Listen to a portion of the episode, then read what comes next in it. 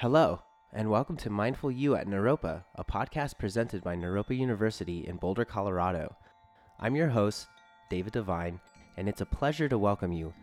Joining the best of Eastern and Western educational traditions, Naropa is the birthplace of the modern mindfulness movement.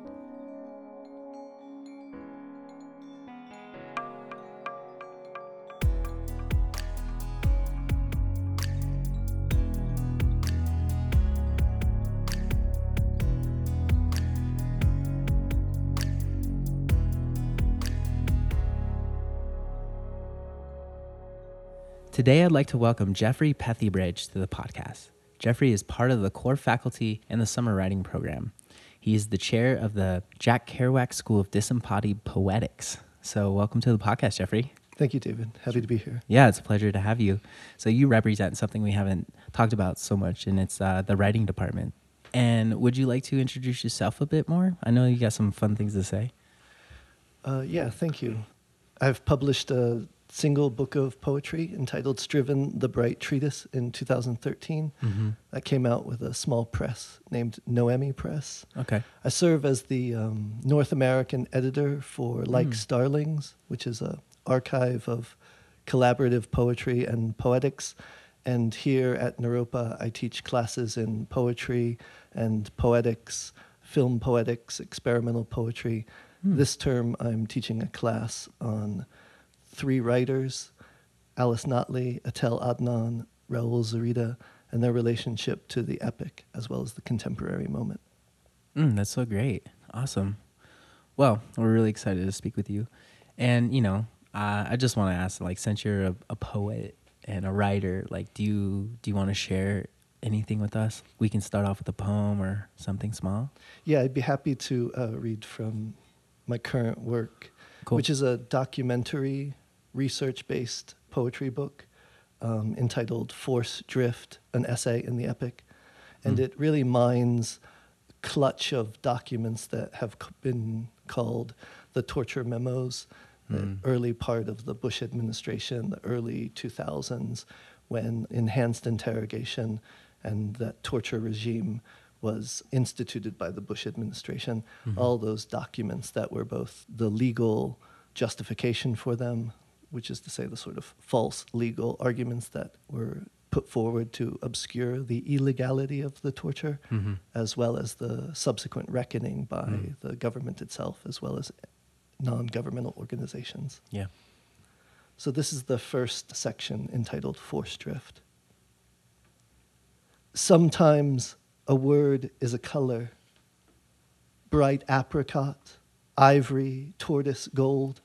Sometimes you are rose, smoke, bronze, blue, blue. Subject, sensitive notification. See also volume three for details on other interrogations in which sometimes the world is firelight, red, bronze, horn, cold bronze, black, gray, gray, gray. He does, does not possess undisclosed threat information or intelligence that could prevent a terrorist event. After the insurrections, I increased security in all aspects of my life, i.e., constant white noise, no talking, everyone in the dark with the guards wearing a light on their heads. In part, this meant a return to communicating in person and handwritten letters. This is when I first reached you. The best mechanism for destroying the tapes follows. The world is full of theories of erasure. Was so cold that he could barely utter his alias. That citation can be a counterforce to redaction obliteration is the dream of the book. Grown from a forest of nanotubes, Vantablack isn't so much a color, since color is predicated upon reflection.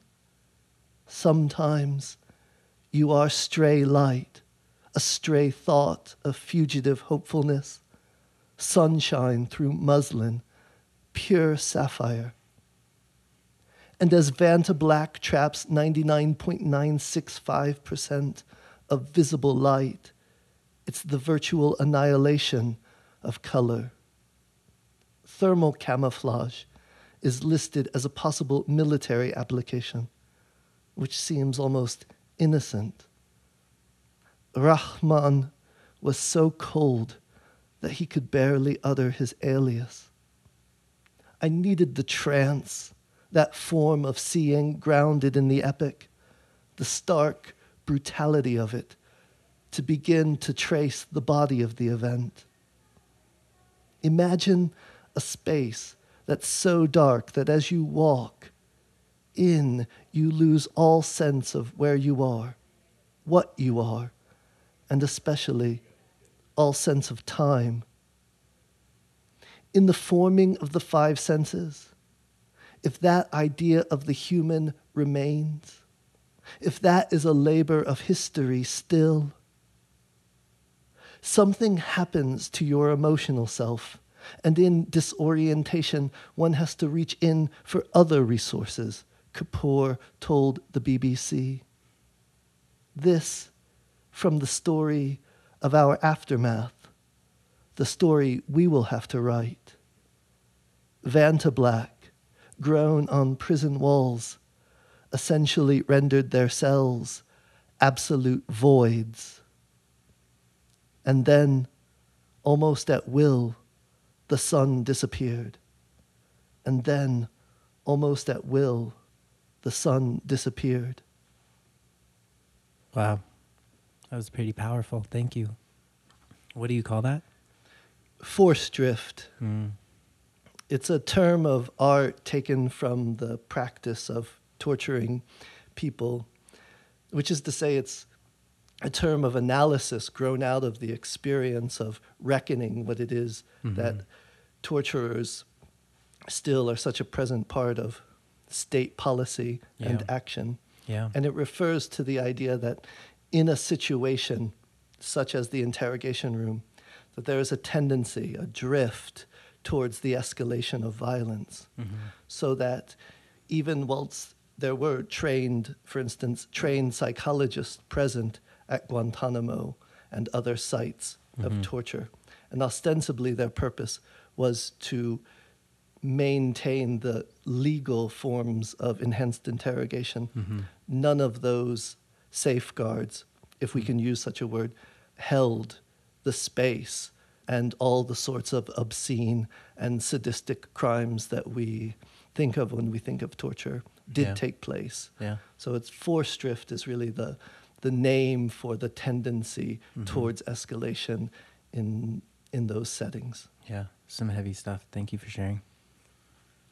So switching a little bit of gears, I'd like to uh, talk about how you teach your class. How do you show up? You say you're talking about three authors at this moment that you're focusing on. Can you guide us through a class simulation and kind of show us what does contemplative writing look like? How does one teach contemplative writing? Yeah, well, I think that all the faculty at the Kerouac School approach that question differently. And so there's a real diversity of yeah. tactics about how to integrate mm-hmm. contemplative practices into the study of writing and the study of literature and, and the creation of those ways of being. For instance, in the class I'm teaching this term, a poetic seminar, one of the authors, the Chilean poet Raul Zurita, was imprisoned soon after the 1973 coup. And one of the hallmark forms of political violence of the Pinochet regime was the practice of disappearance, mm. Which, which, political prisoners were taken up into airplanes mm. and they were thrown either into the Pacific Ocean or into the deserts of Chile. Wow. Um, so their bodies were never found or yeah. irrecoverable, and thus mm-hmm. the, the term disappeared. Mm. So, in, in approaching Zurita's work this fall, I, at the start of one of our classes when we were going to be discussing a, a book of his entitled Anteparadise, mm-hmm. in which the landscape of Chile figures significantly. I asked the students to go outside. We all went outside as a group, as a collective, Mm-hmm. to spend a dozen or so minutes meditating on the sky with the reminder that the sky is not an innocent landscape always, that the sky is the site of bombings or the site of throwing political prisoners out of airplanes in order to disappear them. So it was a, a contemplative exercise meant to jar us out of our assumed security Yeah. from the sky. Mhm. You know, mostly here in in Colorado, the sky is a site of beauty, and that beauty is largely innocent.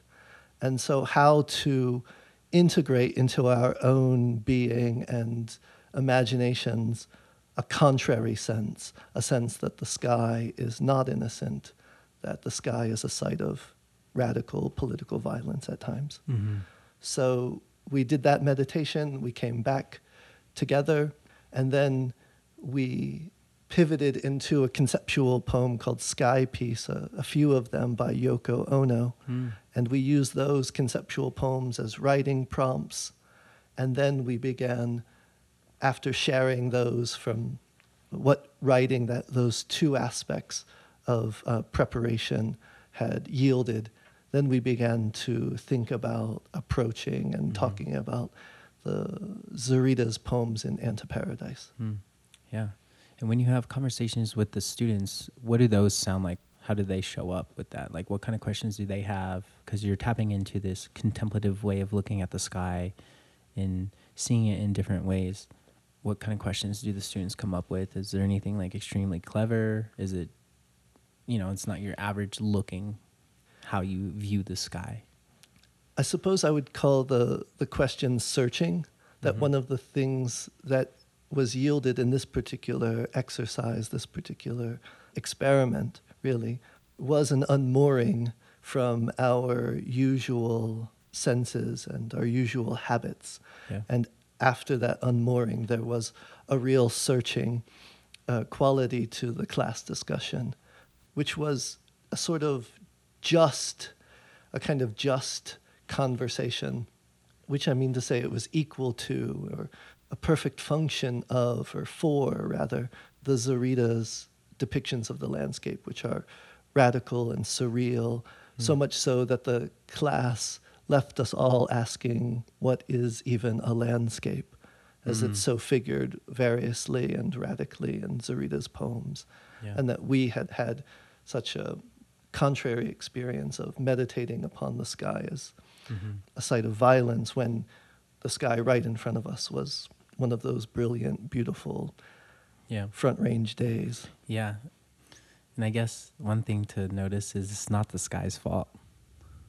You know, it's the product of human construction, I guess. Yes. Yeah. Political violence is Yeah. always that. Yeah.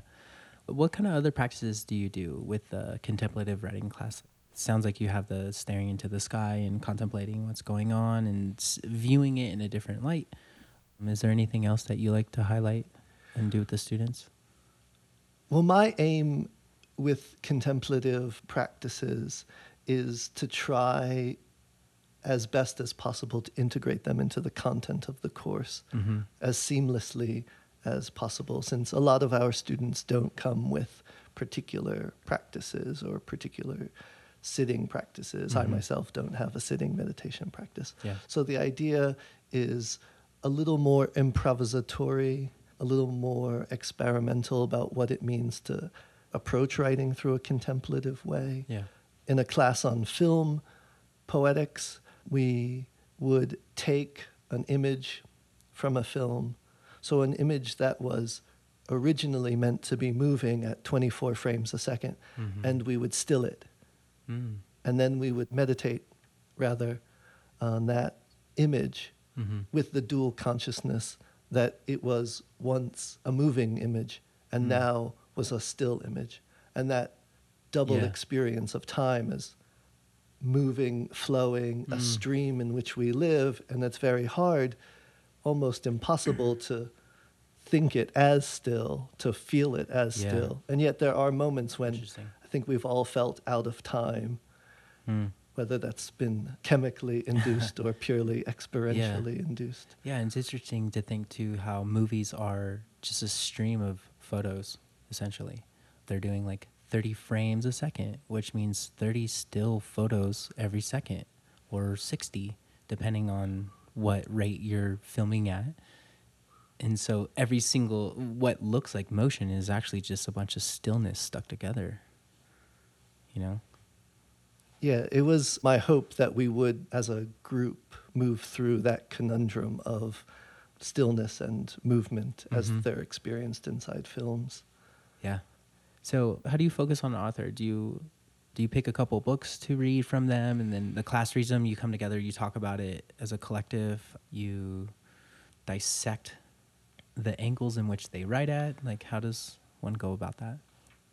Again, I think there's a kind of improvisatory approach to class. Mm-hmm. At the Kerouac School has never been an English department, and so pedagogies Yeah. here are a little more open than the discipline might otherwise incline us as practitioners and studiers and researchers and writers. So I think there's a fair amount among my colleagues and myself of interest of different approaches to what it means to study literature, Yeah. how the body itself might be implicated Mm. as a as a heuristic, how performance. So, for instance, in a class a couple years ago, in which I was studying the Greek tragedians, albeit in translation, with a group of undergraduates, we were looking at the plays of Aeschylus and Sophocles and Euripides, and to help the students really imagine themselves across that difference of time and culture and understanding. We isolated the 12 distinct cries of pain that Mm. appear in the play Electra. Mm-hmm. And uh, we talked about them, perhaps in a way that you might talk about them in the play in other sorts of settings where you're discussing classical literature from the ancients. Yeah. But then I brought in a large diaphanous scarf shroud Mm-hmm. and asked the students to devise a performance Mm. centered on one of the distinct cries of pain from the play Interesting. and to use the shroud, the scarf, as an expressive prop. Mm. And one of the great things, one of the great joys about teaching here at Naropa is the openness of students to experiments like that, for them to, the, the real readiness in which they're willing to implicate their person and their body and their mind and their spirit. That approach to the whole person in the classroom is really such a gift to work with as a Yeah. as a teacher and a peer and a colleague and a fellow learner and researcher, Mm. so that we, as a group, saw 14 distinct performances working over these 12 distinct Mhm. cries of pain, trying to inhabit what it means, Mm. what it meant perhaps in fifth century Athens to utter those syllables, Mm. and what it means now for the students to utter those syllables with their own body and to sort of apprehend that experience. Yeah. So it seems like you like to integrate the body into the teaching. There's a sense of improv, you say, to the contemplativeness of teaching as well. And what it sounds like to me is have a curriculum, or you have like a skeleton structure of a curriculum, but then when the class shows up, because everyone shows up in their own unique way, and because of that, you customly fit the contemplativeness of the teaching to how the class shows up.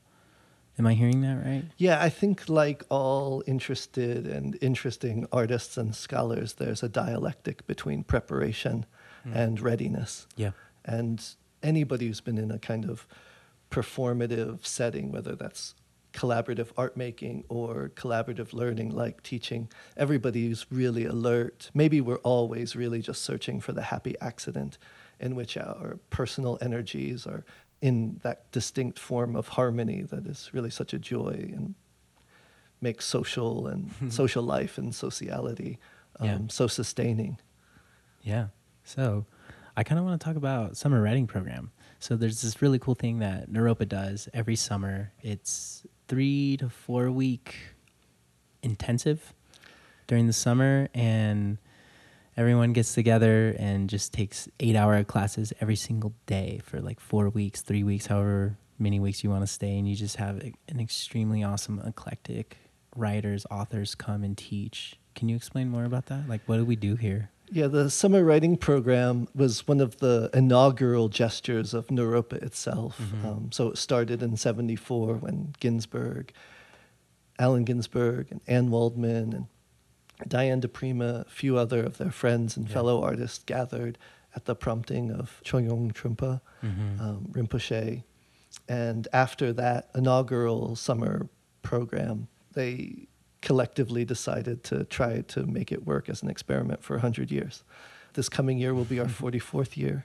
As you say, we, we invite around 30 or so artists and performers and visiting faculty to come and to hold uh, workshops, to give performances and lectures.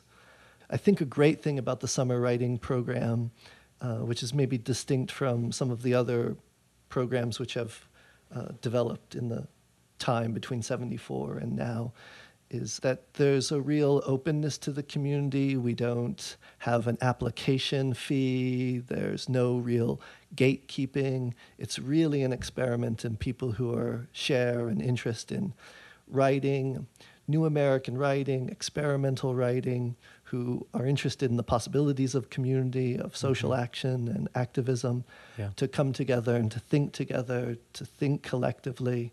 And it is, as you say, an intensive. It's radically immersive. There's workshops during the morning. We take a lunch break, and then there are afternoon colloquia and lectures Mm. and evening performances. It all happens on the original Naropa campus with the greens and the Performing Arts Center. And I don't know of anybody who hasn't gone through it that isn't been radically changed. Yeah. I think for me, it really did sort of save my life. In 2015 was the first summer I participated in it, Mm. and it was a the kind of shock of recognition of finding comrades, Yeah. and also a kind of rejuvenating experience that broke me out of a pretty terrible depression. Yeah, awesome. Yeah, it's really beautiful what happens there. I've had the pleasure of witnessing it a couple years in a row because I was working in the events team at Naropa. So I was running sound and lights and just kind of making sure everything works right and running video. And Yeah, here I am running the podcast now. But We totally appreciate all that labor from the, the crew. yeah, so we have a little crew kind of running all that fun and stuff. But just bearing witness to all the teachings, all the different writings, the the vastness of the literature that comes out of SWP is really amazing, and and I do feel changed as well. And I wasn't participating in the classes, but I was there for the colloquiums, the teacher readings, the student readings, and everyone was just so well put together and amazing, artistic, and a lot of people integrate video and a lot of pa- people integrate music, and it's really interesting to have everyone come together and show up as is and bring their style with them. So Yeah, it's a very interdisciplinary group of people that come Mhm. together dancers, writers, artists, musicians. People come from across the world. yeah, We always have some Europeans and some South Americans, and um, it's just a really amazing experiment in community and thinking together. yeah, awesome. So I keep coming across this idea. The school is called Jack Kerouac School of Disembodied Poetics. It's really fun to say. It's it's kind of kooky. It's weird. I really like it. Where did that come from?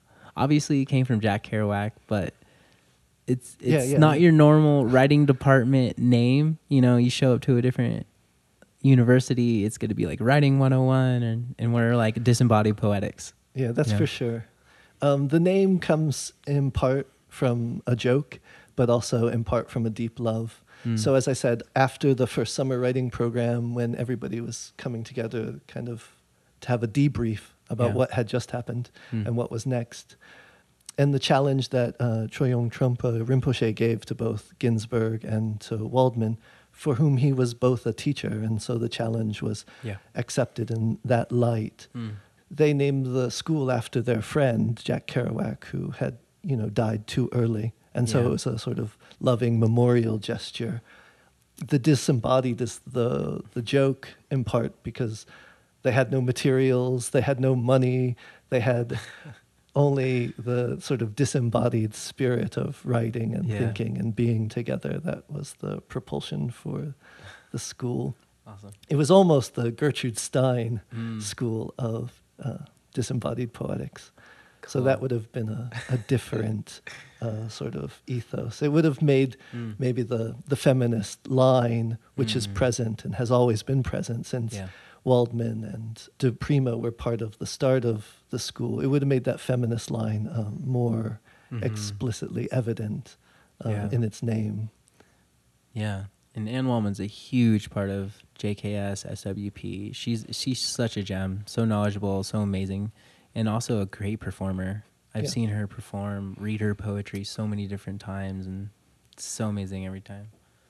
We don't have the time today for me to tell Yeah. you all that I owe Anne Waldman, but Oh, she yeah. is a remarkable friend and colleague, and Mhm. a guide and hero in the field. Definitely. Yeah, she kind of deserves her own podcast in a sense. Absolument. Yes. All right. So, yeah, I really appreciate your time speaking with us today. I'd love to end on another poem that you have. Do you have one available? Oh, sure. Um, Cool. I'll read another from the Forced Drift sequence. Okay. This uh, particular poem is in response to a piece of art by the an installation by the Palestinian artist Mona Hatoum. Mm. Um, I first encountered it uh, some summers ago at the Tate Modern in London. It's called Impenetrable, and it's a um, 300 by 300 by 300 centimeter floating cube composed of barbed Wow. wire. Whoa. Yeah, it's a. It is exactly a radically arresting, um, if object is the right word when you Mhm. encounter it. The poem is called Force Drift, and as I said, it's a response to Mona Hatoum's artwork Impenetrable, but it also integrates uh, quotes from an essay by Judith Butler. Force Drift. In the sudden and catastrophic whir, I propose to consider a dimension of political life, of the Tate Modern, a cube composed of empty space, a dimension of political life that has to do with our exposure to violence, and 40 and 441 barbed wire rods suspended in midair, our exposure to violence and our complicity in it arrests and thrills the mere body you were, and our complicity in it with our vulnerability, moving room to room, now urgent, a revolutionary, with our vulnerability to loss and the task of mourning, subject even a sublime halt and rupture, loss and the task of mourning that follows, if ever, if ever, and you yourself a swarm that follows, and with finding a basis for community, with this urgency and demand, this new vocation, with finding a basis for community in these conditions, in the sudden and catastrophic world. Wow. Really good. Thank you so much. Thank you for having me, David. Yeah. I'd like to thank Jeffrey today. Jeffrey Pethybridge. He is the faculty in SWP, the Summer Writing Program, and he is also the chair of the Jack Kerouac School of Disembodied Poetics. It was a pleasure having you. Thank you. Thank you. On behalf of the Naropa community, thank you for listening to Mindful You, the official podcast of Naropa University. Check us out at www.naropa.edu or follow us on social media for more updates.